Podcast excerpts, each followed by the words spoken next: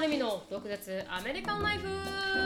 イエイイエイイエイイエイイエイ。はい今週も始まりました。しのぶとなるみの独舌アメリカンライフ。ほいさ。あのつぶやきといきたいところなんですが、はい。今回は世界の,、あのペット事情についてっていう話をしたと思うんですけど、あのいやいやアメリカも良くないですよと。いろんな E メールをいただきまして、ありがとうございます。ありがとうございます。で、あのまあ overwhelmingly に、あ本当。皆さんやっぱあれだね。動物の関心っていうのはやっぱすごいはい子供とかはい。動物とか関心が高いよねやっぱりね。本当にその通りだと思います、うん。なので、あのもう取り扱ってくれてありがとうございますっていう方もすごくいっぱいいましたし、うんうん。で何をおっしゃるの？間違ってますよっていういうね方もいらっしゃったので、その あの2つ面白い E メールがありましたので読ませていただきます。はいありがとうございます。一つは僕はアメリカであ獣医師として働いています。ベトナリアンとして働いているあの日本でも獣医として働いていましたと。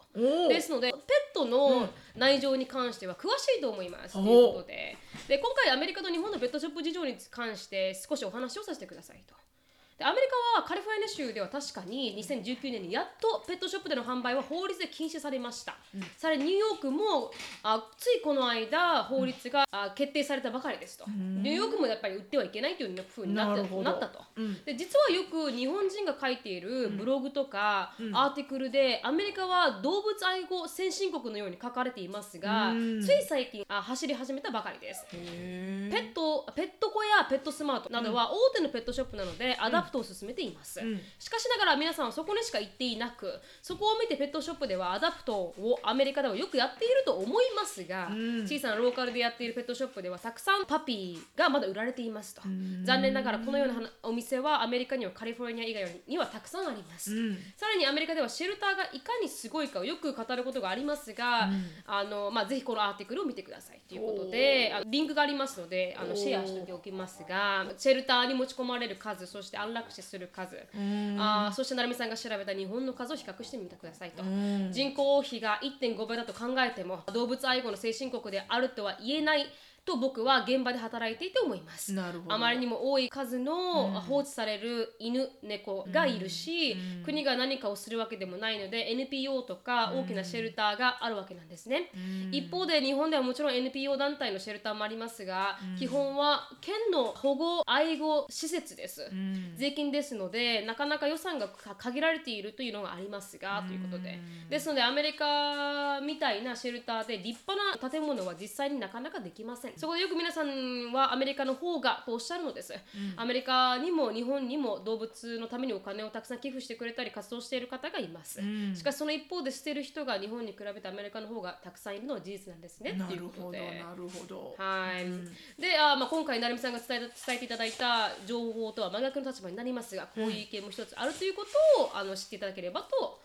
はい言ってくれてまうす。んなるほどね。はい、っていうのが一つんありましたと。うんであのもう一つがですね、うん。面白いなと思ったのが、ロシアは、あのこのこの方の意見なんですけど、ロシアは野良犬も野良猫も多いですと、ん。ロシア人は子供と動物には優しい国民であみんなで餌付けしていますと。モスクワの冬は氷点下35度以降になりますと。しかし地下鉄は通常23度ぐらいと快適です、ん。冬に野良犬が地下鉄に乗っている場面に何度か遭遇しました。モスクワの地下鉄はかつて防空壕や核シェルターに利用されたためとても深く、地上から地下鉄の入り口までエスカレーターで23分かかります。野良犬がちんまりとエスカレーターに乗り 改札を抜け他の乗客と一緒にホームで電車を待ち電車に乗り込み寝そべっていてもロシア人は一切気にしません。お前も寒いんだなという優しいあの眼差しを犬に向けつつ普通に一緒に乗っていましたと。日本ではありえないですと。とはい、タイも野良犬と猫にとても多いですと。尊敬されていた全国王が犬好きだったということで、そして成美さんがおっしゃったように殺傷をしない仏教徒で、徳を積むという考え方が定着しているため我らが住んでいた通りでは、住民が道端に毎朝ドライフードを置いていましたと、あ街の美しさはお構いなしです、うんレストランやホテルのテラスには猫がのんびり寝たりしています、うんあタイでは毎朝お坊さんが宅発で食料を得ます、うん。彼らは必要な分だけ取った後野良犬にご飯をお裾分けするの偉いで、寺には野良犬がたくさん住んでいました偉いな。大学でも学生がランチを分けてあげるせいかトドのように太った野良犬をよく見ました、野良犬なのに。はい野良犬なのに。一方イタリアは毎年夏に多くのペットが捨てられます、うん。通常彼らは夏休みを12ヶ月取ります、ん。別荘を持たない人たちはペットを連れて行けずペット踊りに預けると高額な費用がかかるため、高速道路の入り口あたりに飼い犬や飼い猫を捨てていき多くが車にひかれて死んでいるなんてこと、はい、フランスも同じ状況だと聞きました。なん何？旅行に行くのにとか12ヶ月夏休みがあるところを行かなきゃいいじゃん、はい、ね連れて行けないからみんな捨てるということですね、うん。ローマの遺跡でシーザーが暗殺された場所とされる、トレッツェ・アルジェンティーナあの広場は現在猫のシェルターになっており、猫と遺跡のカレンダーが有名で観光客の寄付で成り立っています。夏は引き取る猫の数が半端ないそうです。ちなみにイタリアではよく秋田犬を見かけました。へ日本より秋田犬の数が多いそうです登録される秋田犬の子犬の数はイタリアは日本の倍以上だと聞きましたというへえはい。っていうもう。経験から来る意見なんだかね。もうなんかもうまあもちろんね私となるみちゃんが全てを知ってるわけでは全く思ってないので、はい。こんなように皆さんがあの経験から来る意見が一番こう、はい。リソースフルというか本当ですねうん。あの お勉強になるので大変ありがたいと、はい、うん思います、うん。でもあれだねやっぱりこう本当にこう心が痛むよね。でもさうん。喋、れないしはい間違ってるぞこの飼い主めって言えないじゃん、うん。なんかそこがなんか苦しいところだよね。ね。なんかこうおもちゃのようにね、うん。されてしまうっていうのが、うん。うん。私よくねもうあのー見ててねアメリカ人のね、うん。アメリカ人だけじゃないんだけど、うん。あのまあでもアメリカにいるからそういう光景を見るのがアメリカだからアメリカなんだけど、はい。あのちっちゃい女の子とかさ、うん。男の子がにさこう子犬とか子犬をね買ったのよみたいな家族とかが例えばサッカーのゲームとか見に来て、はいはい子犬ちゃんがいるのよね、うん。もうさちっちゃい 2, 3 2歳ぐらいの子かな、はい。がもうさおもちゃのようにさ、うん。こう子犬を扱ってるわけよ、はいはい。こうギューって握りしめたり、うん。こうなんか嘘のこう哺乳瓶みたいなのをギューって入れたりとか、はいなんか見てて、はいはいはいうんだからもうい危ないからみたいな。はいはい。なんかニモのあの、フェイシューやるやつみたいな感じですよね。そそんな感じ、うんもうなんかこうおもちゃのように。だからはいこう、お母さんとかも何も言わないからね、はい。なんかそれ見てると本当イライラする。ね。なんかそのちっちゃい子に、うん。これはおもちゃじゃないんだよ。動物だよって教えなさいみたいな、はい。扱い方も結構、乱暴なところは乱暴ですから、あるね、で落っことしたりとかするしね抱っこしてね、はい。うん。痛いからみたいな、うん。そう。なんかね本当ねこればっかりはねあのなくならないね問題だよね、うん。うんでもまあいろいろこの経験を通していろんなことが知れてよかったですね、うんうん。アメリカの状況もそうですし、うん。なんかこの日本の状況も。本当そうなんだよね。なんかこうテレビとか見ててよくあのアニマルシェルターとかアニマルシェルターじゃなくてその動物保護団体とかのうん。募金を募るコマーシャルが結構流れるんだけど、はい。スペックだか SPEC だかそんな感じ、はい。であのーそのコマーシャルがうん。本当に見れなくて、うん。もうそもちろんその皆さんの心を痛ませようとするのが目的としたコマーシャルだから、はい。こうアバンダントされてもうこ凍えそうになってるような犬の顔とか、うん。もうなんかお腹減ってる犬の顔とか、もうなんかすごく汚らしくて誰からも洗ってもらえてないような犬とかの写真とかを、この目の表情とかを見せるわけアップで。でそのバックグラウンドの声がねうん。We feel cold. Just like you do. そんな感じなの、はいはい。僕らも寒いんだよ、うん。みんなと同じみたいな、うん。そんなこと言われるわけ、はいはいはい。見れない、最後にはあなたの1ドルがうん。こんななんかメイクディファレンスするから、はい。 donate us please みたいな感じなの、うん。でもそれほんと苦しくて、本当ですね。そのコマーシャル出るたんびに私とアンディはもうミュート。あーはいはい。見れない。アンディも結構あ相棒ですもんね。見れない。うん確かに確かに。でもそれだけれどもああいうコマーシャルはずっとやってほしいと思う。そしたらなんか誰かは絶対うん。こんなことしちゃいけないって思うかもしれない、うん。なんかこうあのーインスタグラムですごく有名な、あのドゥールっていうドゥードゥダドードドゥードゥどっちかですけど、名前のインスタグラムは、なんかいろんな adopt する犬とか、犬を adopt adoption しましょうとかって言って、飼い主と犬の adoption のストーリーとか載せるんですよ。えもうずーっと見てます私。なんかあまりにもいい話 で。元気出るから。でもそういうのがもっと増えていくといいなと思います。本当ね。うん。もうねあのね一人一人の心がけでうはい、ね変わると思うので、はい、まさに、うん。って思いますね。少しありがずつ変わっていけばとうございますはい、と思います。うんありがとうございます。ありがとうございました。はいそれがなゆみちゃんのつぶやきの代わりってこと、そうですね、代わりです。なんかじゃあ私はですねあのーこそんななんか命の話をした後にはい。する話かと思うんだけど、うん。あのお金の話なんだけど、はいは い。命の話の次にお金の話、はい、大事ですからね。そう。最近ねそのいろんな YouTube を見てて、はい。で多分中田塾っていう皆さん絶対知ってると思うんだけど、うん。あの中田塾、はいオリエンタルラジオの中田さんがあ、やってる、はいはいはいはいはい。あれを私結構あの好きで、うん。すごく面白いしはい。ためになるからってよく見るんだけど、うん。そこで話してて紹介されてた本に、うん。あのなんでこうお子供にねお金のことを勉強するチャンスがないんだと、うんああそうその通りだなと思って、うん。で大学まで、まあまあ、高校3年生まで義務教育終わっても、その高校3年生までの教科の中でうん。1回たりともうん。クレジットカードとはとか、はいはい。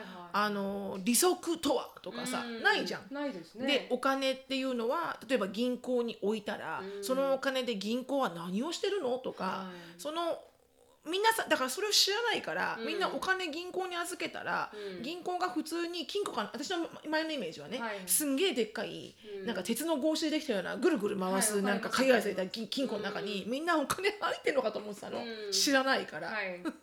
だから運用してるのに知らないじゃん、うん。まず運用っていう考えも知らなかったし、うん。だそういうお金のベーシックなあの授業を一個もないとはい。高校卒業するまで,、うん。で18歳になって、うん。大学を出て、うん。で立派な大学を出て、はい。立派な会社に就きました、うん。それでもおお金の仕組みをまあ経済取ってるか分かると思うけど、はい。それ以外の人は知らないんだと。うん。でややっと自分でお金を稼げるぐらいの頭と経験と学歴がついて仕事をゲットしたのに、うん。そっから約まあね普通人生80年ちゃんと生きれば、70年もの間、うんベースとなるお金っていうもののハンドルの仕方をうん知らないわけよね。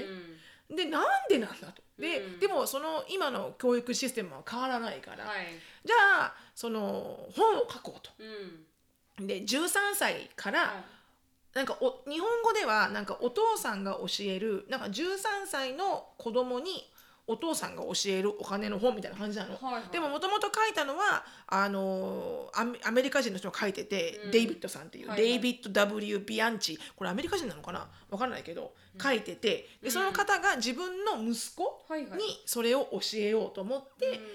それをじゃあ本にしたらいいんじゃないかって言って書いた本でへー。でで買ったのすぐ私。はいはい。であの読んでたら、うん。これね大人にもいい。大人も、うん。ああってあうんそうだったかって分かるところがたくさんあって、うん。で結局このだからアシュリーが今13歳だから、ね。アシュリーに全部読ませてみようと思っうん。て、でそうするとあのこれからのいろんなキャリアチョイスの上でねはい。例えばこのキャリアチョイスはうん。こんだけのお給料がもらえるとか、うん。このキャリアチョイスはこんだけのお金がもらえるとか、うん。なんかそういうのも違った観点で見えてくるんじゃないかなと思うの。うん。なるほどみたいな。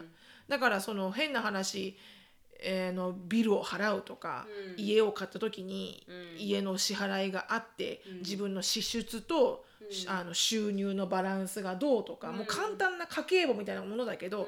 家計簿でさえもつけれない大人が多いのは、はいはい。全くやっぱ分からないからじゃん。でお金を盲目的に銀行に置いてたって、で増えるわけではない増えないんだよっていう、うん。0.00001ぐらいでしかないから確かに確50年そこに置いてたって、なんてバカな話だっていう、そういうのを20代から知ってれば、20代なんてさ自分のことしか使わなくていいじゃん、子供いないから。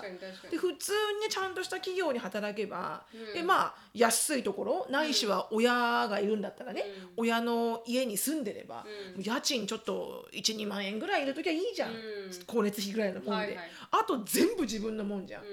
私そういうのを知ってたかったと思う自分が20代の時だったら、うん。そしたらもう半分ぐらい以上、う運用運用運用にしたのにみたいな、確かに子供できるまで、うん。でもそんなのもねそういうソリューションも何も知らないし、うん。お金はもう一生懸命増やしたかったら私はもう銀行に入れるしかないって思ってたから何にも分からず、うん。で銀行にずっと入れてて、利息も分かんないから、うん。丸いのカードで失敗して、うん。うんそうですね。確かに確かにそうそう。そうん。はいはい。だからなんかこう本当にこう13歳ぐらいらしいの。なんかこう、はい。教えるのに適した年齢みたいなのが、うん。お金の価値とか、うん。お金の存在お金をどうやってこうツールだよと、うん。お金っていうのはツールだから、うん。お金があるのがお金持ちって言うけど違うんだよみたいな、うん。お金の価値なんて経済が狂ったらうん。1ドルが1円になるから、うん。そうじゃないんだよみたいな、うん。だからなんか不動産とか、お金に変わる価値がそういう話もね、うん。してくれてれば、うん。私は違った人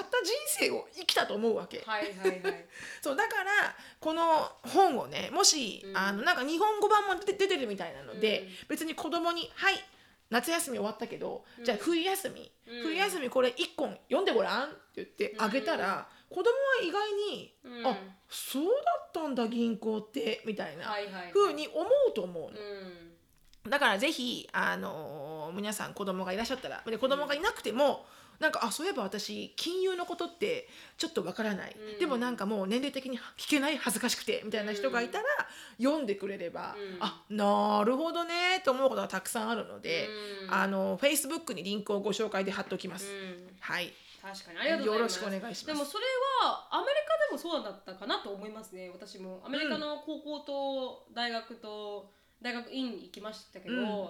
あでもなんか最初あ大学院って初めて、生ポートフォリオとかね。そうです。学びましたね。ちゃんとあの、運用の仕方っていうクラスがあって、うん。自分の資産の運営の仕方みたいな感じのクラスがあって、不動産なのか、うん。あの インデックスあのファンド株なのか。株なのか あの他にはあ何があったかなっていう感じ、っうん、ていうのでやってる方、うん。でもそんそれぐらいしか、うん。そのクラスがオファーされてないというか、ね MBA に行ってやっとみたいやなね。っと、うんオファーされてるというか、まあ、父はそういうところが、私の父は結構 savvy なところがあるので、ん。うん。私もそれぐらいだと思います。13歳ぐらい、うん、だって今アプリでうん。ね、あの exchange キャラ currency あの為替レートうん。のギャップって毎日変わっていくじゃん、はい。そのギャップでお金を貯めるアプリがあるのよ、でそれがエリカの友達のあきこさんの息子のかいちゃんがやってて、うん。まあ、かいは今20歳だけど、うん。普通にね50ドルぐらいがあの50ドルがそんなんやりながら「あ75になった」とか言って、うん。75になったからキャッシュアウトみたいな、はいはいはい。でもそれだってさうん。勉強じゃん。そうですね。何にもしないで、うん。ちょっとアプリをいじってるだけで、うん。50ドルが75ドルになるわけじゃん、うん。でお金出てくるわけじゃん、うん。そんなのも知ってた方がいいと思うのよ。そしたらみんなおお年玉とかさ、うん。クリスマスとかでお金もらったのを、うん。やってごらんみたいな、うん。1万円を2年い何3か月後に1万5千円にしてごらんみたいな、うんだからアメリカってそういうところがやっぱりあの個人個人でやってる方多いですよね。だから知り合いは、うん。あの同じクラスに通ってた MBA の人は、うん。5歳あ5歳くらいからうん。親から100万円もらって、それをあの運用しろって言われたらしいんです。よ。それはすごいな、はいだからエクストリームだね、うん、なんか知り合いがファイナンこの彼のおじさんがファイナンシャルアドバイザーで、うん。なんかこの,、うん、このお金をどうやって運営するかっていうのをそれぐらいから株をやってっていう感じで、うん。だから本当にあの日本よりかはうん。進んでるんじゃないかなと思いますよね。そういうのが結構多いですもん、聞いてて。なんかこうリテラシーは高いと思そううよね。ですねこのかあのあのお金に個対する。人個人の、うん。っていうのはすごく高いなと思いますうけどね。ん。そうすごくそう思うのね、うん。だからとてもねいい本なので、うん。あのぜひ皆さんあの別にこれ何のコミッションベースとか何もないからね,、はいそうですね。あのスポンサーでもでもないし、はいはいはいはい。うん、でもだからそのあの貼っときますので、はいあらよ読んでみようかなと思ったら読んでみてください。はい、ありがとうございます。日本にもあるんですもんね。そうなの日本語でもあるの、そうんのそのリンクも貼っておきます。わかりましたん。ありがとうございます。ありがとうございました。はいでではですね、はい次のコーナーですね。特別ミニ英会話。はい。Let's speak English with attitude。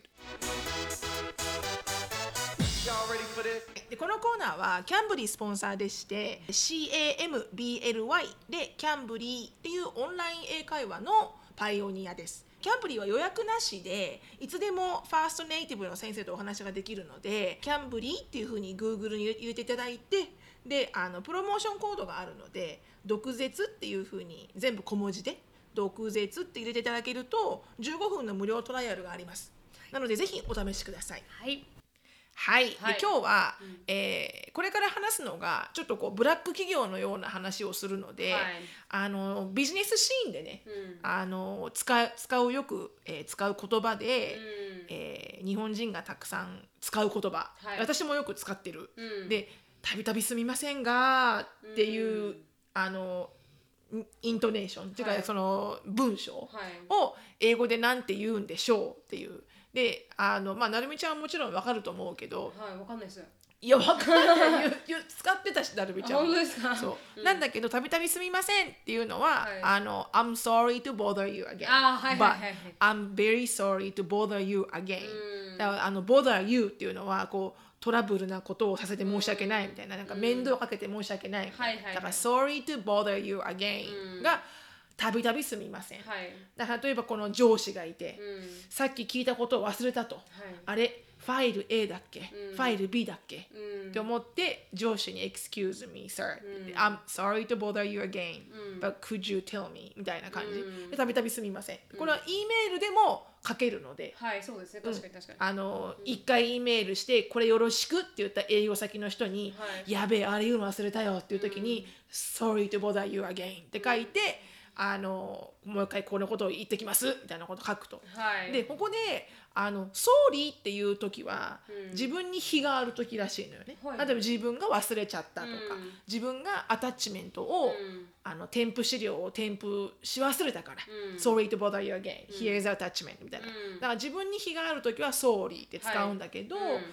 特に自分に非がない、はいはい。でもうん。なんか何回も聞いてごめんねみたいな、もしくはなんかさっき聞いたんだけど、うん。例えばこのあの説明の仕方説明の仕方がちょっと説明内容が難しくて、はい。そもそもが、うん。だから理解ができてない、うん。それはそれは自分の責任ではないじゃん、はいはい。理解ができてないだけだから、うん。そういう時にはなんか「Do you mind to explain to me once again」とか、はいはい I hope you don't mind answering my question とか、うん I hope you don't mind me ask you question とはいはいかっていうふうになんか You don't mind って使うときは、あの特に自分には非がないはいでもちょっと聞こえづらかったとか、うん電波が悪かったみたいな時に、あの Would you mind to say that again? はいはいっていうと、はいはい自分に非はない状態、うん。なんかそのシチュエーションの使い分けって私できてなくて、うん。いつもなんか I'm sorry って言っちゃうの、はいはい。I'm sorry could you say that again とか、うん。I'm sorry to bother you っていつも言っちゃうんだけど、うん。あそっか自分に非がない時もあるなと思って、そしたらなんか sorry sorry 言ってると、うん。いつもなんかごめんねごめんねになっちゃうから、はいはいはい。ちょっと sorry と don't mind を使い分けようみたいな、はいはいはいはい。はいありがとうございますそんな感じでございました。ありがとうございました。はい。ということで今日のトピックに入りたいと思います。はい。今日のトピックはですね、あのーまあおオーバーウォーキングブラック企業というか、うん。についてって言ったらついてなんですけど、うん。でなんでそのブラック企業についてっていう話をしようと思ったかっていうと、うん。最近あのあの自殺がうん。結構、あのお多いというかニュースになることが多いのは、うん。まあ、このすごい有名なアクトレスだったりとか、まあ、最近で言うと竹内結子さんうん。が、あのまあ、自殺って、まあ、推測されてますけど、うん。本当に自殺だったかっていうのは分からないですよ。うん。でも亡くなってしまったりとかで前もすごく有名な男優さんがいたよね。はい。三浦春馬さんがまた彼も自殺っていう形で亡くなってしまったりとか、うん。で花ちゃんっていうテラスハウスに出てた女の子も自殺で亡くなってしまったりとか、うん。結構多々起きてると言いますか、そうだよね。はいこのコロンティーンに入ってからうん。すごく多くあったりとか、うん。で最近あの「夜にかける」っていう曲が多分日本では少し流行ったと思うんですけど。夜にかける？はい、その曲も、うん。あの実際小説から生まれた曲らしくて、うん。小説は1分で読めるので、うん。あのそれを読んであの、まあ、見てみると。動画をき、この歌を聴いてみると分かると思うんですけど、うん。このまあ、死にたいと思っている彼のについての歌だったりとかが流行ってたりとか。だからそういうあの YouTube には、うん。なんかブラック企業で働くうん。サラリーマンの一日っていう動画が出てたりとか、うん。でも本当に朝6時にうん。家に来たあの帰るとかっていうのをもう出してる人がえすごく朝6時に家に帰ってきてるんですよ、はい、オーバーウォークしすぎて。うわ。ということで、なんかこうメンタルがどんどんどんどん、なんかこう侵されていくとおかしいですけど、うん。弱っていってるのを忙しすぎて気づいてないっていうか真面目なんだよねきっとみんなはい。ね、でもアメリカも結構、あのオーバーウォークって言ってすごくうん。働きすぎてる人は多い国なんではあるので、うん。他の国と比べると、うん。日本ほどは多くないみたいですけど、うん。だからそういうところをちょっと比較していこうかなとうん。思いまして、で篠さんにはもう何がまずブラック企業というそうなのねって何なんだという。そうなんだよね。そもそもがなんかさブラ分かるよ今ブラック企業って言われたらどういうものか、はい。うん。でもその言葉自体私が20代で新入社員で入った、うん。かれこれもう25年ぐらい前、はい。25年ぐらい前はなかったから、はい。その名前、うん。聞いたことなあそれブラック企業だよとか言われなかったから、はい。い、つ出たんだろうと思ってその言葉自体が、うん。でもこの言葉自体はあったんだって前から。なんだけどずんと2000代前2000 2000えっとね今はブラック企業って聞くと、はい。要はあの労働が厳しすぎるはい。すごく過労に働かされる、うんあの労働基準を無視しまくったはい。企業って感じじゃん。はい。でもあのそもそもはなんか最初の方はあのヤクザとか、うん。ちょっとこうなだからこヤヤクザな、ヤクザな会社、はい。うん、だからうん。もう完璧にこうイリーガルなことばっかりをやってる詐欺とかうん。っていうのをブラック企業って言ってたんだけど、はい。えっ、となんかね、えー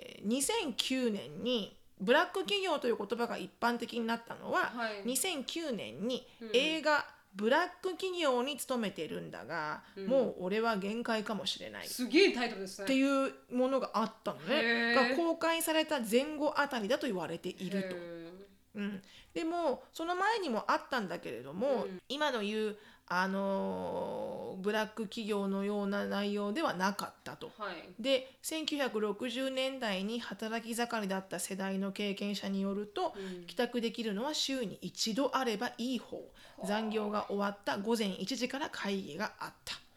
会社に泊まり込むのは当たり前だった、はい。子供の寝顔しか見たことがないっていうのは、えー1960年代に働か盛りだ働き盛りだった世代の経験者ね。はい。で、えーそんなビジネスマンのことを、うん。当時は企業戦士とか、はい。猛烈社員と呼んで、うん。むしろ称賛してたと。なんかすごいなんかもう企業戦士みたいな。うん。でも戦後の混乱期を抜けて、うん。これから経済が上向いていくという希望が見えていたからではないだろうかと。はい。こう経経済がねこう成長してるから、うん。だからこう結構楽しかったんだろうね働いてるのも、はいもしかしたら意外に。うん。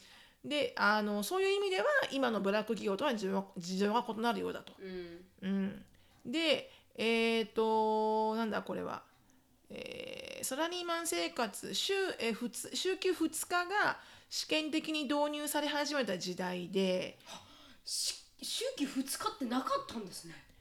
多分ね私がはい。就職するうんちょっと前ぐらいだったかな2日休みになったので、それまではみんなじゃあね日曜日だけ。休んでたんですか？確か。だって学校もそうだったんだよ。学校も土曜日ずっとあったんだ私。うん、土曜日ずっとあったの、私のうん。私が小学校の時は、はいはいはい日曜日しか休みじゃなかったからね、うん。私も途中までだったと思います。本当？土曜日学校行ってました。はい。そうだよね。でも土曜日はね半分だったかな多分。はいはいはいはい、うん。そうですそうです。そう。だから結構最近の話なんだよね。土日って完璧に休みになったの。はい。うん。でも多分その多分なんだろうね。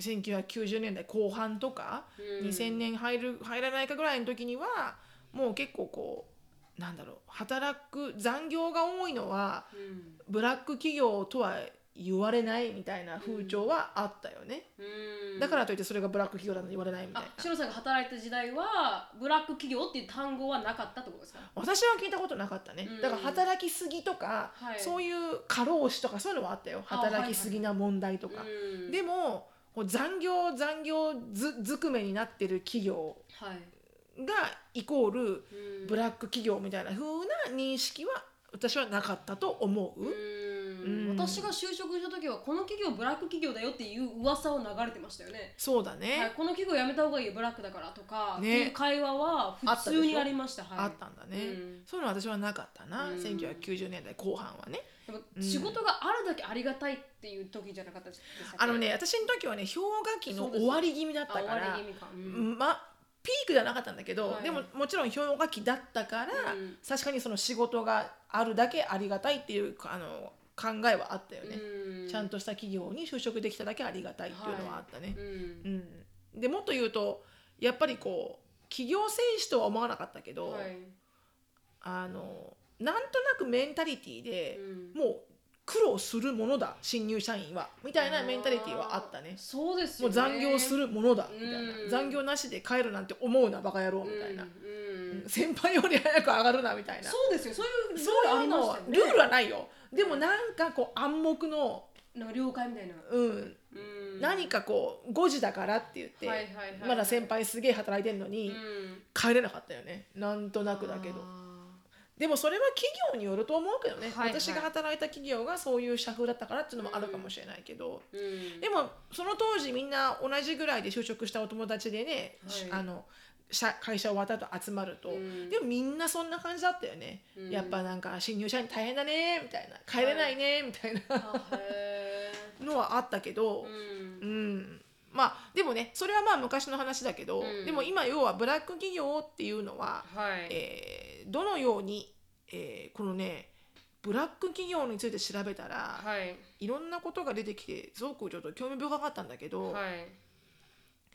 えー今現代、現代社会でうん。ブラック企業と言われるとはい。極端な長時間労働や過剰なノルマ残業代給与等の賃金の不払いハラスメントこうん。ハラスメント行為が横行するなどと、はい。コンプライアンス意識がひ著しく低いと、うん。で離職率が高い、うん。で若者の使い捨てうん。がう疑われる企業が総称さ総称してブラック企業と言われていると。うん、でブラック企業を確かめよう労働条件っていうのもあってはで厚生労働省においては、うん。ブラック企業について定義はしていないけれども、いうん。一般的な特徴としてさっき言った特徴があると、うん。だからちゃんと調べて労働条件等々を調べて、うん。あの自分でインベスティゲートをしましょうみたいな感じよね。はいはいでもっと面白かったのが、うん。ブラック企業大賞っていうものがあっ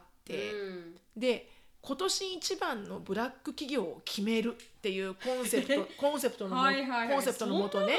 ね。そう。劣悪な労働環境などを理由に企業を選出して、はいはい。皮肉を込めて賞を送送るブラック企業大賞ってものがあるんだって。でこれを送られるんですか？うん。企業は、でこれが私も最初「へっ?」と思ったの、うん。でもね読んでみたらこれブラック企業で働く当事者は、うん。不当な処遇を受けていても声を出せる状況ではありませんでね。でさらにはブラック企業を生み出す社会、うん。えー経済的な構造についての分析や提言についても不十分であるため、うん際立ったブラック企業の存在は一時的に取り上げられても、うん。企業全体働く場全体の質の向上にはなかなか結びついていませんと。うん。でそこでブラック企業の個別の事例はもちろんのこと。うん。それら企業を生み出す背景や社会構造の問題を広く伝え、うん。誰もが安心して働ける環境を作ることを目指してブラック企業対象企画委員会を立ち上げました。へえ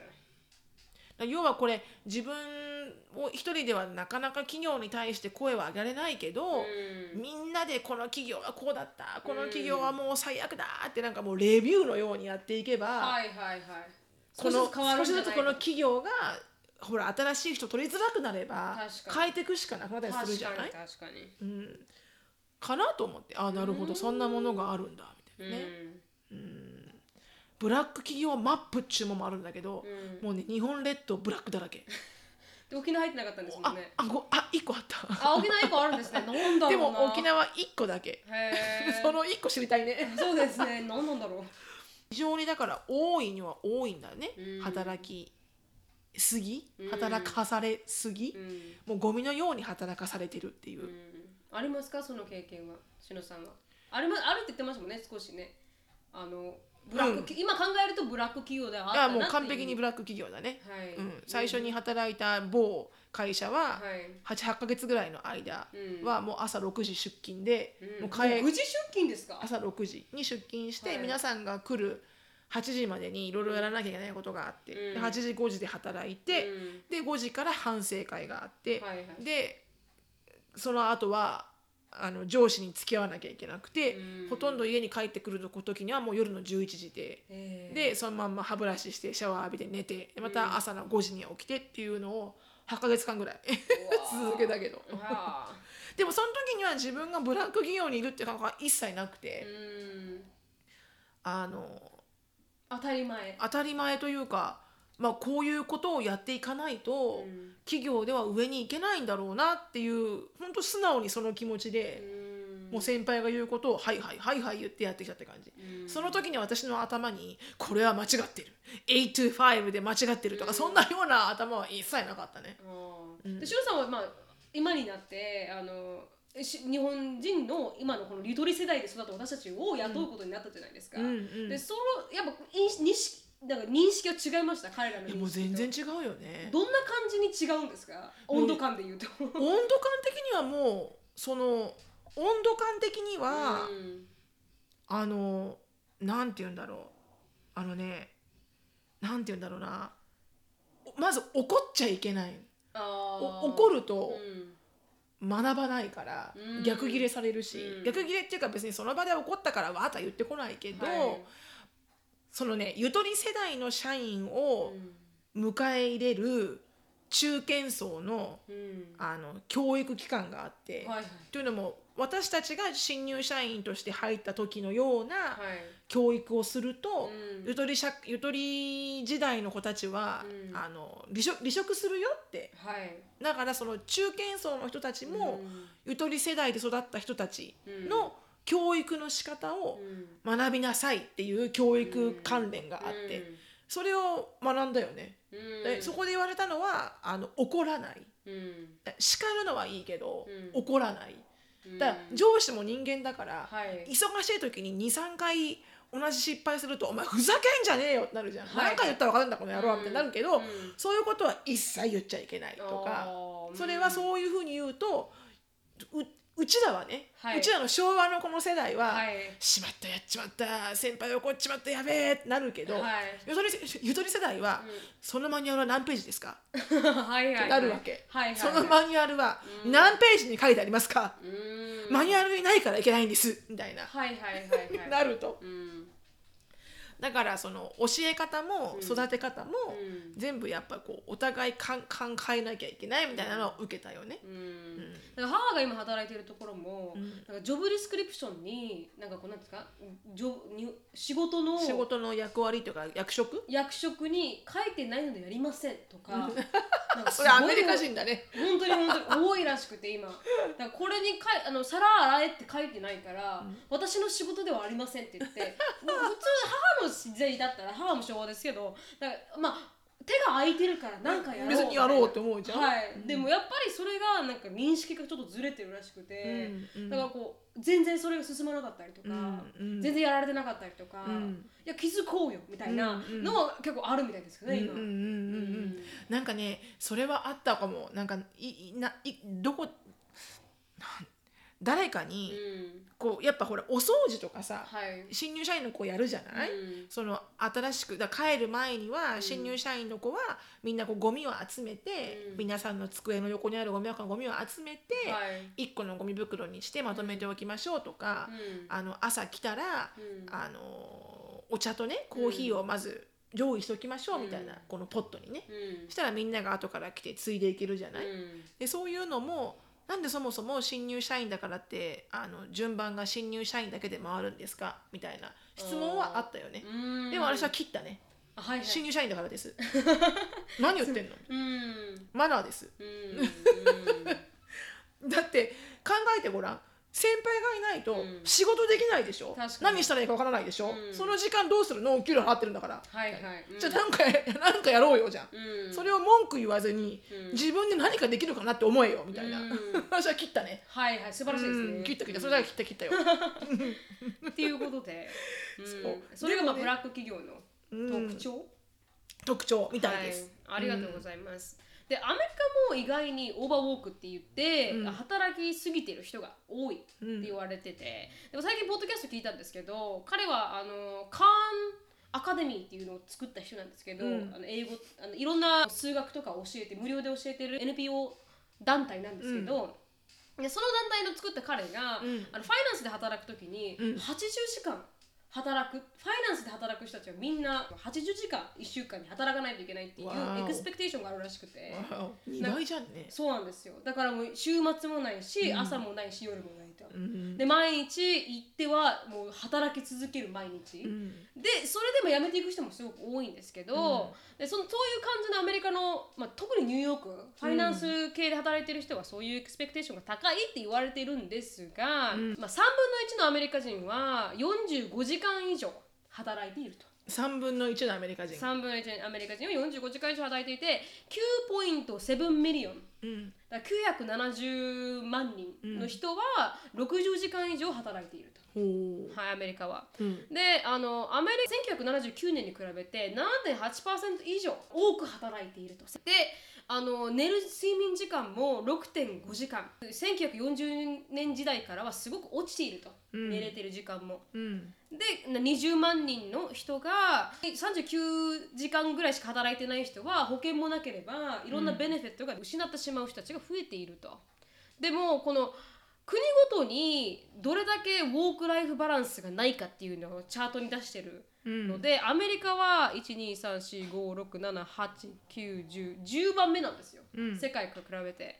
ターキーはゼロです。ウォーク・ライフ・バランスないです。ないってどういうこと？はいもう0.0ですね。ないっていうのはどういうことなのかな？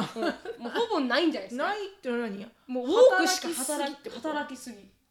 その観念がない。トルコ。はいトルコ。うん。で2位はメキシコ。0.8うん。でイスラエルが来てコリアもほぼないですね。4.7だ過労ってこと？働きすぎて。その辺の国は。はいそうですね。まさにこのトップトップの国は働きすぎ。で日本もその中に入ってる。4.8うん。もうコリアの下で次にうん。あの働いている会社。あと働いている国うん。になるみたいでで結局のところ人口の1%すごい金持ちの人の給料は上がっているのに、アメリカでは。その以下の99%の給料は全然上がっていない。っていうこのスタティスティックスが出ているっていう感じですかね。でもやっぱり日本は上の方ですけど韓国がもっと上ですね、本当だね。韓国も自殺率高いですからねそうなんだね、難しいね。だからこれブラック企業で自分が働いてるのかどうかってたとえそれがなんかブラック企業だなって思っても、うん。じゃあそうですかってね、うん。じゃあ転職しますってすぐに転職できるようなこともなかなかないじゃない？そね。んなに簡単じゃないしさ、うん。ね、お仕事探すのって面倒くさいし、はい。大変だし、うん。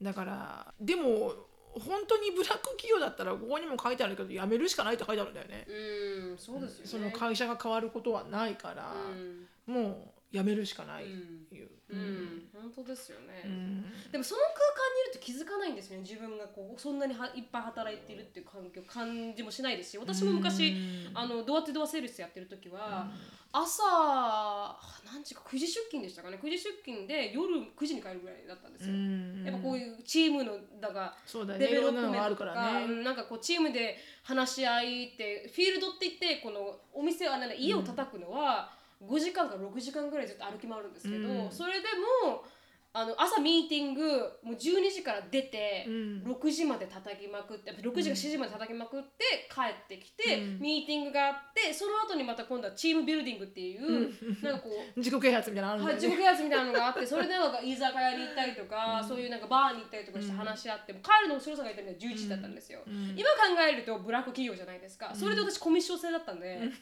お金入らないね。はい時給ないんですよ。うん。でオーバータイムで働いているのうに、んもらえないんですよね、ん。でも、なんかこうこのチームがいるからとか、うん。このチームで働いてるからとかうん。思っちゃうと、うん。やめられなくなるんですよね。そうね。まあそれがみんなやってるしね、はい。周りのみんながね、はい。私だけ帰ります言えないしね。そうなんですよね。だからそれって結構こう逃げ出すのが難しいというか、うん。やっぱりあのクビになるかうん、自分から辞めるか、うん、そうなんだよね、はい、私 OPT がやあ終わったから辞めましたけど、うん。みんなそこが世界だと思ってうん。気づかないんですよね。うん辞めたらこの自分の友達全員いなくなるのかって思うとうん。辞められないですし、でもみんなすごい過酷な環境に住んでるんですよ。一つの家に5人とか住んでたりするんですよ。うそういうレベルできついのに、ん。なんかこうやってるのを見るとうん分からなくもないですよね。やめられない気持ちってういうか、ん。だからもう入っちゃってんだろうね、はい、マインドセットに。うん。であの土曜日も働いてましたから、うん。年に多分そんな休んでないですうね。ん。なんかそれがさうんどこかで楽しいと思ってるなら、うんもしくはこうモチベーションがどこかにあるんだったら、はい例えばコミッションここまで稼ぐまでやめないんだとか、うん何かこう目的とか目標があってやってるなら、うんまた全然違うと思うんだよね。確かに。12時間働いてても、はい。私もその8ヶ月間辛かったっていうその完璧ブラックだねっていう時も、うん目標があったんだよね、うん。これを乗り越えたらあのポジションに多分いけるだろうっていう目標があったから、うん。でみんなあのポジションにいる人たちはみんなこれをやったって聞いてたから、うん。じゃあやるしかないんだっていうのがあったからできたけど、はい。何の目標もなく、うん。ただそれをやれって言われたら私はもうずず続かないね絶対ね。ね。うん。だからこうそこかななんかこうやってて、うんでだでそういうのがないからブラックなんだよね。ね。給料もらえるわけでもないし、はいはいはいはいね、そういうのがない。ただただこう働かされまくってしまうから、うん。ブラックなんだろうな。うん。なんかアメリカの方がなんかこういいっていうイメージもありますけど、うん。まあ、5時あの8時に出勤して5時に帰れるとか、うん。でもそういう、まあ、会社も確かにすごく多いですけど、うん、ただ確かにこう咎められはしないような気はするよね。うん。あのサクッと 普通に5時で終わってパッて帰っても。うん。でもあのなんかねもう少しブラック企業がうん。アメリカの方が分かりやすいような気がする。なななんとなく。うん。でやっぱロースとかもすごい簡単にできるじゃん、ね。アメリカって。うん。でちゃんとした証拠があれば、うん。結構ちゃんとすぐできるし、はい。裁判できるから、うん。でちゃんとアメリカってほら契約書を、ままだあの結ばなきゃいけないね労働契約、はい。あの contract、うん。あの employment contract、はい。だそれにそぐってなかったら、うん。やっぱ裁判できるから、うん。なんかすもう少しこう規律が分かりやすいのかもとは思う、うん。なんかもう少しこう企業の方も、うん。あこういうことやっちゃいけないなっていう、うん。だってあのものすごい量の資料あのサインするしね、 anti-harassment agreement とか、はい。 anti-retaliation とか、 anti-discrimination とか、うん。この年齢性別、人種宗教とかねなそう宗教とかで一切の給与体系、えー雇用体系を会社は差別してはいけませんっていうアクノレッジメントにお互いにサインするから、はい。だからもう少しこう分かりやすい気がする、うん。アメリカの方が。確かに確かに。それになんかいきなり辞めるって言って辞める人もいますからねやめうんすぐ辞める人も多いじゃないですか、うん多い多い。自分この子向いてないから辞めるとか、うん。働きすぎて辞めるとか前のあのアマゾンの配達員もいきなりそうそう道端で、もう知らないってね。はいはいあの車止めて、グッラックってね。はいはい、でそれでみんながこう賛同してアマゾンにちゃんと給料払えみたいな感じの、うん。なんかこうムーブメントができたりとかうん。あるじゃないですか、うん。それがしにくいっていうのは日本ありますよね。あるねう。なんかやっぱりこのねあの企業がわ何か良くないことをしていることに対しての、うんこう目というか、うんあのこう監視する目みたいなのがうんアメリカよりも全然少ないんだと思うんだよね。そうですねだから難しいんだろうね。うんしかももうそもそも皆さんやっぱ日本人って真面目だなと思うから、うん。こうやっぱりこう一度入ったものは途中でやめちゃいかんみたいなのがあるんだと思そうですうんだよね。でもね、うん。あのね本当ね嫌だったらやめたらいいと思う私。そうですね。本当にそう思います、自分の体とね、自分の命以外に大事なものはないのでもうね生きていけるからって思う、うんうんその企業で働けなくなってもあのね本当生きていけるからって思う、うん。すごく。本当に、うん。なんかこう価値観を変えてしまえばというとちょっとおかしいけど、うん。でもなんかこのオーバーウォークしてるこのサラリーマンのど動画出した人は、うん。か周りも気づいてあげて、うん。いいよって言ってあげる、うん。そうそうあそんな働かなくてやめてもいいよってやめたらいいよってね。うん言ってあげる、うん。あの環境をん。作ってあげるのもすごく大事だって確かにその通りだと思って、うん。本人が気づいてないんだったら、そううんね、一旦帰ってきなよみたいな、うん。なんかこそうそうそうそう、はい。だっておね親でも友達でもさ、うん。ななすごく仲の良くしてる先輩でもさ、誰かいるじゃん、はい。もうホームレスには絶対ならう、ないじゃん、本当に本当に、もちろんホームレスになってもう仕事しないお酒飲んでとなったらもうしょうがないよ。もうそれはね、うん。終わりだけど、はい。でも別にちゃんとしたマインドと、うん。ちゃんとした健康な体があれば、うん。何か仕事はあるからね、うん。それが1万億円作る仕事かって言われたら違うかもしれないけど、でも生きていければいいじゃんって思うわけ、うん もうね。うたまにこうほらあの自分で自分を苦しめてる時ってあると思うんだよね。こんな家賃のところに住まなくったって、うん。いいじゃん別にとか、はいはいはい。こんなもの持ってなくたっていいじゃんんみたいな、だから生活水準をどこまでも下げていけば、うん。す生きれるし、本当にその通りですね。ね。うなんか私それこそさそこの前言ったその中田塾っていう、YouTube で中田さんがやってるやつで、うん。山奥ニートっていうのを見たんだけど、はいはい。山奥ニートと思って、うん。で面白くて見てたら要は山奥すごくもう限界地域って言われてるもう田舎の田舎の小学校、あのうん。朽ち果てた小学校はい。に8人からなんか15人ぐらいのニートさんが集まって生活してて一緒に、へー。皆さんで。はいはい。でもインターネットはある、うん。で食材はアマゾンでとととと届けられる。すごい。ですんごい山奥だから、うん。最寄りの駅まで23時間かかるのよ。はい。だからもちろん交通は不不便なんだけど、うん一人一人の生活費がうん。2万円弱なのよね、うん。1ヶ月込み込みで、うん。食料費も込めて、はいはい。でも毎日何してんの？って言ったら、うん。本読んでるネット見てる YouTube 見てる、動画見てる。うん。とかね。1ヶ月1万いくらで過ごしてるのね、へでもさ生きていけるじゃん、ー確かに。うん、でなんかその「山奥ニート」っていう本を書いた人が、うん。なんかこの中田塾の中ではね、はい。なんか思ったのが、うん。あ人間って結構少額なお金で生きていけるんだって思ったと。はいはいはい。だからライフスタイルはうん。どうにでも変えちゃえば、何でもなるからね。もうなんかこうこれしかないって思わないで、うん。もうもうブラック企業で辛い自分の体がもういっぱいいっぱいってなったら、やめちゃえばいいと思う、うん。やめるしか方法がないからね、うん。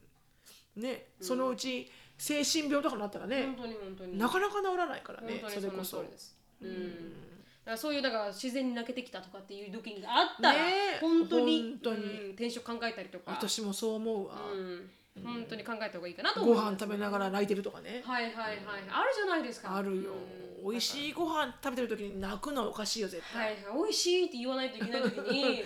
全くうまくないとかね、はいはいはい。本当に。そんな時はもう本当にうん。味がしなくなったとかってもう完全にね、うん。味がしなかったらもうコロナかブラックだなきっと コロナかブラック企業かを疑った方がいい。確かにその通りですね、っていう感じでした。はい、はい、ぜひあの自分の第一なんで、うん。ぜひ自分を大切に、はい。うん頑張ってください、はいもしリスナーさんの中でブラック企業で働いてる方うん。いらっしゃいましたら、うん。このブラック企業なんだこの大賞、はい。ブラック企業ブラック企業をうん。対象企画委員会はい。に投稿しよはいお願いします。う 投稿本当ですね、うん。はい。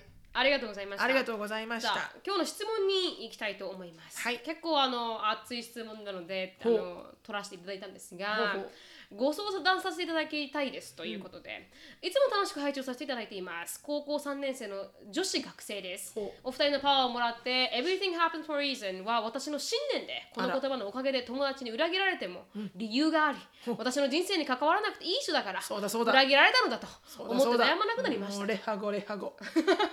出会えて本当に良かったです。ありがとうございますということでここから私がお二人に相談したいことになるのですがお二人は学生時代先生から嫌がらせやいじめを受けたことはありますか、うん。私は2歳から8歳までアメリカのカリフォルニア州に住んでいました、うん。帰国生として日本の中学校に入学したので英語の帰国生のクラスの一番レベルが高いところに入ったのですが、うん。明るい性格も相まって先生から私はあ嫌われてしまいました。英語のクラスから成績が悪くないのにレベルが達していないと言われ落とされました。え？翌年に上がるテストがあったのですがエッセイを書くテストで採点者が私を嫌いな先生だったので、うん。クラスで成績トップの私はまた落とされました。え？トップなのに、はい、納得がいかなく泣きながら多くの先生に相談したところ一人だけ話を聞いてくれる先生に出会い、うん。高2で戻ることができました、しかし私の悪評は先生同士の間で共有されてしまい次は私の数学の先生からいびられるようになりました。な授業の質問も答えてくれず頭が悪いと言われ人間性も否定され先生の問いかけにクラスが答えないとみんなもっと積極的には発言しなきゃ特にあなたと言われました。私は意味が分かりませんでした、私は国公立大学を志望しているのでこの先生からは逃れられず今も通っています3年前から国公立大学を志望しており数学が苦手なのでこの先生に10回以上諦めろと言われました。が将来やりたいことがあるなら諦めないと主張し続けた結果、担任にも諦めるように説得されました。何なのその人はい、たち、数学の成績上がっているのにもかかわらず全く関心がありません。話せば私が頭が悪いんだから私立に変えるべきだとあ刷り込まれます主張や考えることが許されない学校で毎日嫌な気持ちになります。お二人はこういう時どうやってマインドを乗り切っていますか？そう待ってそのそのなんでそこにいなきゃいけないの？そうですよね。もう違う学校に行った方がいいですよね、まあ、自称進学校に通う彼女なあんでじゃあその学校にいることがまた意味があるんだね、はい。もしかしたらね、うん。進学校だから、はい。その公立大学だよね、うん。公立目指してんだよね大はい、学ね、公立で目指せらっしゃるその学校に入るために、うん。その進学今いる高校進学校にいた方がいいっていう感じなのかな、はい多分。入れないの？高校行かないと。日本の公立大学って。いや。入れないの、うん私クズの学あすみませんクズの学校じゃなくて。私の学あのーえーそんな頭いい方ではなかったですけど別に国立行ってる人いっぱいいましたしね私の学校は、なんか普通にね、うん。それこそ数学とかその進学塾うん。とかに行って大学受けれないのかな？だか受け入れると思いますけどね。でも本当にこの先生たちはクズですね。らこれ言ってることが本当だったらっていうか、もちろん彼女が言ってるんだから彼女の視点からはこうなんだろうね、はい。じゃあこれ先生のクズだねこれ。本当にびっくりしました。なぜ？諦めろってまずさ諦めろっていう言葉。本当に先生絶対言っちゃいけなくない？本当にその通りだと思います。もし諦めろって言いたくても、うん。言わないで、うん。じゃあここで頑張れ、うん。でもバックプラン B を持っておけ本当にそれです。み本当に。もし何かあったら怖いから、みたいな。うんなんでお前が私の人生を決めるんだってお前すっ感じですよね。ごいそう思う、うん諦めろって言ったお前。本当に本当に。私そそんなこと私子供に言ったら私言いに行く先生に、うん私もその通りだと思います、あなたが言いましたか私の先生にどん、あのギブアップってみたいな、うん。もう Who the fuck are you? 本当に本当に。当に。You're not parents ね。そう。うん思いますあなた何の権利があって私の子供にうん。What to do と What not to do って言うんですか？み本当にその通りです。よもうめちゃめちゃブチギレる本当に本当に。これ1年もう留年して違う塾に通って普通に行けばいいですからね。もうこのまあ入れなかったのもあるんですけどね、なんか本当ねこういう先生の存在を聞くとうん。非常に心が痛いね。本当ですていうねかこの先生一人がね、う毎年毎年何十人という生徒を持つわけじゃん。はい。お前考えろよ社会的貢献をみたいな。本。当に本当に。その一言でどんだけの子供がみんなトラウマ持つと思ったんじゃいみたいな。本当に本当に。なんかも。う2歳から8歳までアメリカにいて英語で落とされて意味がお前らお前スピークさんね。そうそうそうそう。Speak to me right now right here 本当に本当に。本当にその通りだもうちょっとね私この彼女にねあの B というシャツをあげたい、本当ですね、うん。もうこれ着て学校行け。本当に本当に。ボイスレコーダー持ってけもう。本当に本当にその通りです こんなのパワハラですからね。っていうかななんで私がもし彼女のお母さんで、うん。お母さんこんなこと言われて、うん。先生こんなになってるって言ったら、私もまず第一に、うん。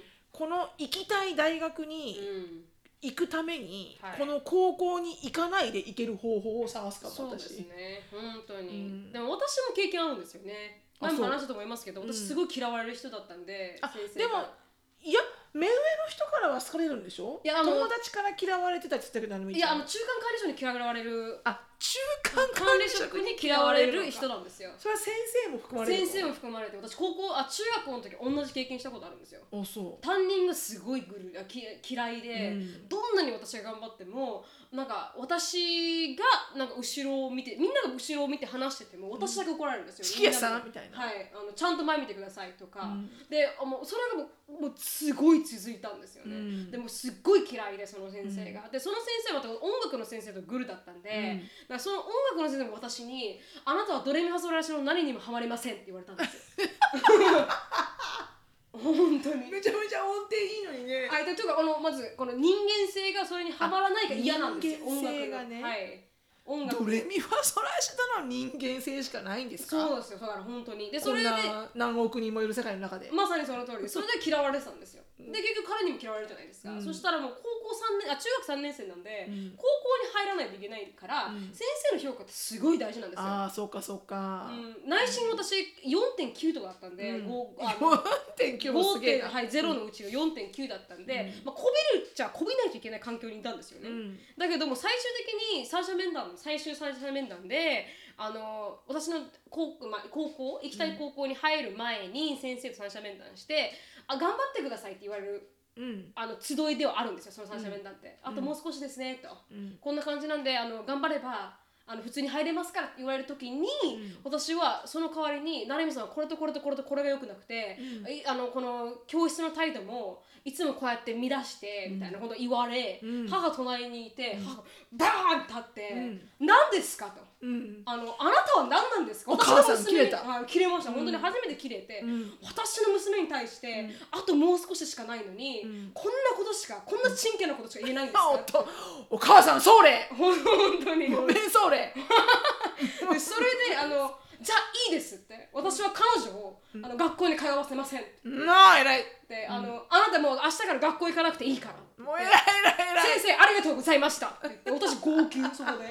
偉い。でお母さん偉い。本当にもう母が初めて切れましたよね、だからお父さんだったらあの机あのひっくり返したと思うんですよ。ああでしょうね。はい、だから父は、母は父が行かなくてよかったって言ってるんですよ。うん。だけど、まあ、それで母が初めて切れて先生の前で私号泣、でそれでもうあの行かなくていいからねなるみって言われて、なんですけど私はまた行かないと負けると思ったんで。あこいつに負けたくねえっていうあなるほどね。はい。お前には勝たせないぞと。そうそうそうそう、これで私が行かなくなったら私が負けることになるかなと思って、その次の日朝1で、うん。あの先誰もみんな来てない時に先生に会いに行って、私負けませんから。ああ素晴らしい。素晴らしい。私あのあの先生にあの「昨日はごめんなさい」って言って「あの申し訳ありませんでした」って言って、うん。でも私あの帰ったら負けだと思うんで、からもずっと来ますから学校。っ て言って終わったっていう。さすがだ。もでもそれはさお母さんがそこで切れてくれたからうだよね。そうですね。私はすごく救そこでわれましたね。お母さんがそこで何にも言わないで、うんとりあえずそこで我慢して「わはい。かりました」って言って、うんうん。後から「なるみ頑張れ」って言っても多分聞かなかったと思うよ、はいはい。そこでお母さんがブチ切れてくれたから、はい。反対なるみちゃんは負けるもんかみたいな、はい本当に本当にね。休みませんから。本当だよね。会議ふだふふだばか言うだよね。本当に本当本当そこそこでもふだばか言うだよ本当に。本当に You might be a teacher but you don't run my, run my world みたいなね。本当に本当に。こんな感じで。でもね本当これはね。ね、うん、悔しいかもしれないですけど、ううん。ん悔しいな、うん。でも何をね一番彼女はしたらいいんだろうなって思うようね、でもなん私ね大学に行ったらうんすごく良くなると思うのよ、そうですね。っていうのもほら確かそういう専門的なもう、ん。あの担任とかいないなくなるじゃん。大確かに学はもう個人だから、うん。個人で単位と取っていくじゃない、うん。だから今ねこのわけのわからんそうトラッシーでストゥーピッドなこのドラマはね、はいはい。あのなくなるかもしれない。うん、なくなると思うから、うん。っていうのもやらなあのい You don't have to deal with it じゃんこれ完璧に。確かに確かに、うん、だからそれ大学に進進学する以外に、うん。その高校にいいらいなきゃいけない理由は何？って思いたい、はいなんかその高校辞めてもいけるんじゃん？って思っちゃう、うん大学に入りたかったらね、うん、塾とか行ってね、うん。うん。だって就職に高校の履歴なんか関係ないからね別に、はいはい。まさに、うん。大学入るだけだからね。うん。多分中高校3年生とかになるともうほぼ授業ないじゃないですか、ううん。んだからもう行かなくていいんじゃないかなと私は思いますけどね、うん。数学だけあの塾行って強化して。そう、うん。本当塾行ってね大学の受験とかできないのかな、まあ、もしくは何か特別な枠とかあるのかもしれないしね、はい。その大学に入れるような、うん。ちょっとこう少しこうベネフィットがあるのかもしれないけど、うん。でもそんなのもなんかここまで来ると、うん。けって思うよね。本当に本当に。本当に。うん。でもねこういうねあのなりたくない大人からのあのあれは聞かなくていいと思うよ。聞かなくていい。うん、クズだなと思ってこんな人になりたい、こんな人間になりたくないなと思って、うん。そのままmove on していいと思いますそう。あのねあのほらなるみちゃんにも見せたあの YouTube、はい。あれを見たらいい彼女。あのほら青森県のあのテテッドトテッドトーク。あはいはい TED Talk 青森の、はいわかりますわかります、うん。すごくいい。ロケットを発射した人。そう、うん。ロケットを作りたいって言ったら、うん。先生にそんなもの叶うかバカみたいなこと言われたみたいな。はい。でなんか叶う夢しか見ちゃいけないんですか、うん。なんか夢って叶わないものだから、うん。見るんじゃない見るんじゃいないんですか、うん。みたいな。じゃあね何十年も前に人間が月に行く誰が思いましたか？みたいな。本当に本当に。だからなんかそのねあの動画のリンクをねあのい Facebook に、あの貼っておくので、はい。ライシャはこの彼女の E メールに返信して返しておくので、はい。あのぜひね見てみてください。本当にすごい元気出ると思うから。本当に。私も泣けましたね。泣けました、うん。うんもう高校なんてねちっぽけなワールドなので。本当にその通り、ほんとすぐ終わりますから。あってもなくてもねあなたの人生には、あなたの人生には本当に。大丈夫です。はい。もう3年生なんでもう終わりです。もう終わりです、本当にもうすぐこの get the fuck out って感じですね。そう、んでも私たち別に退学しろってことを言ってるわけじゃないですよ。すいませんそれ退学書ではないです。あの、はい。whatever you choose なんですけど、うん。自分がベストな方法で大学に入れるものを、あの模索して、ん。だからまあそれ学校が行くことがやっぱ必要性があったら、うん。もうもう本当にもうある程度行ってそこまであの気気を負わないというか、そう。もう塾で、塾の先生に助けてもらって英語あじゃあ数学を上げようか。はい。だってテストだからね、はい。別に先生見てなくったって、うん。テストの点数上がれば先生何も言えないじゃんもう別に、はい。うん。お前やばからなんて言われないじゃん、うん。だからもう学校はとりあえず行って、うん。あとはじゃあもう塾とかうん。個人的な家庭何なんだっけ家庭教師さん、うん。とかで頑張って点数上げる。はい、うん。とかね。いろんな方法はあるので、うん。そのようなあの本当にあのとてもワースレスで、はい。あのトラッシーな、うん。その大人の意見は、はい。もうあの聞かない聞うん。うん右から左へ、本当に、うん、なんならそのこれから送るリンク送っとけそのそ先生に見とけお前もっつって、うん。ちょっと学べっつって。はいはい。というのでぜひ頑張っていただきたい。はい。あの大学に入れても入れなくてもレメッセージいただければ。はい。はい、よろしく。大丈夫です。はい、はい。お願いします。はい。頑張ってください。頑張ってください。これで終わりたいと思います。はい。はい、シノさんのライフについて知りたい方は、シノフィリップスでインスタグラム調べてみてください。はい。あのインスタの方、独別あ毒舌の公式インスタグラムがありまして、はい。そこでいろんななんか方とあのお話、ライブで話しさせていただいているんですけど、前回はあのテニスプレイヤーのそうなんですね。うん。あやかちゃん。あやかさんが来ていただいてるので、兄も知ってましたし、あそう。はい、日本ランキング50位のわお。中に入っている彼女。強いよって言ってうん。うんっていう彼女だったのですごく面白かったですね。面白かったな。テキサスナンバーワンだからね。はいはいはいはい。びっくりよ。うん、その彼女とお話しされてさせていただいてるので最初はちょっとなんかこうコネクションイッシュがちょっとありましたんであの3分ぐらいあの早めると聞けるようになりますので、ぜひ聞いてみてください。はいあー質問感想等がありましたらなるみしき at gmail.com なるみしき at gmail.com にどしどしよろしくお願いします。はい終わります。はい Thank you so much for listening. I hope you're having a wonderful day. Please follow us on the podcast, but we will see you in our next podcast. Bye. バイバイ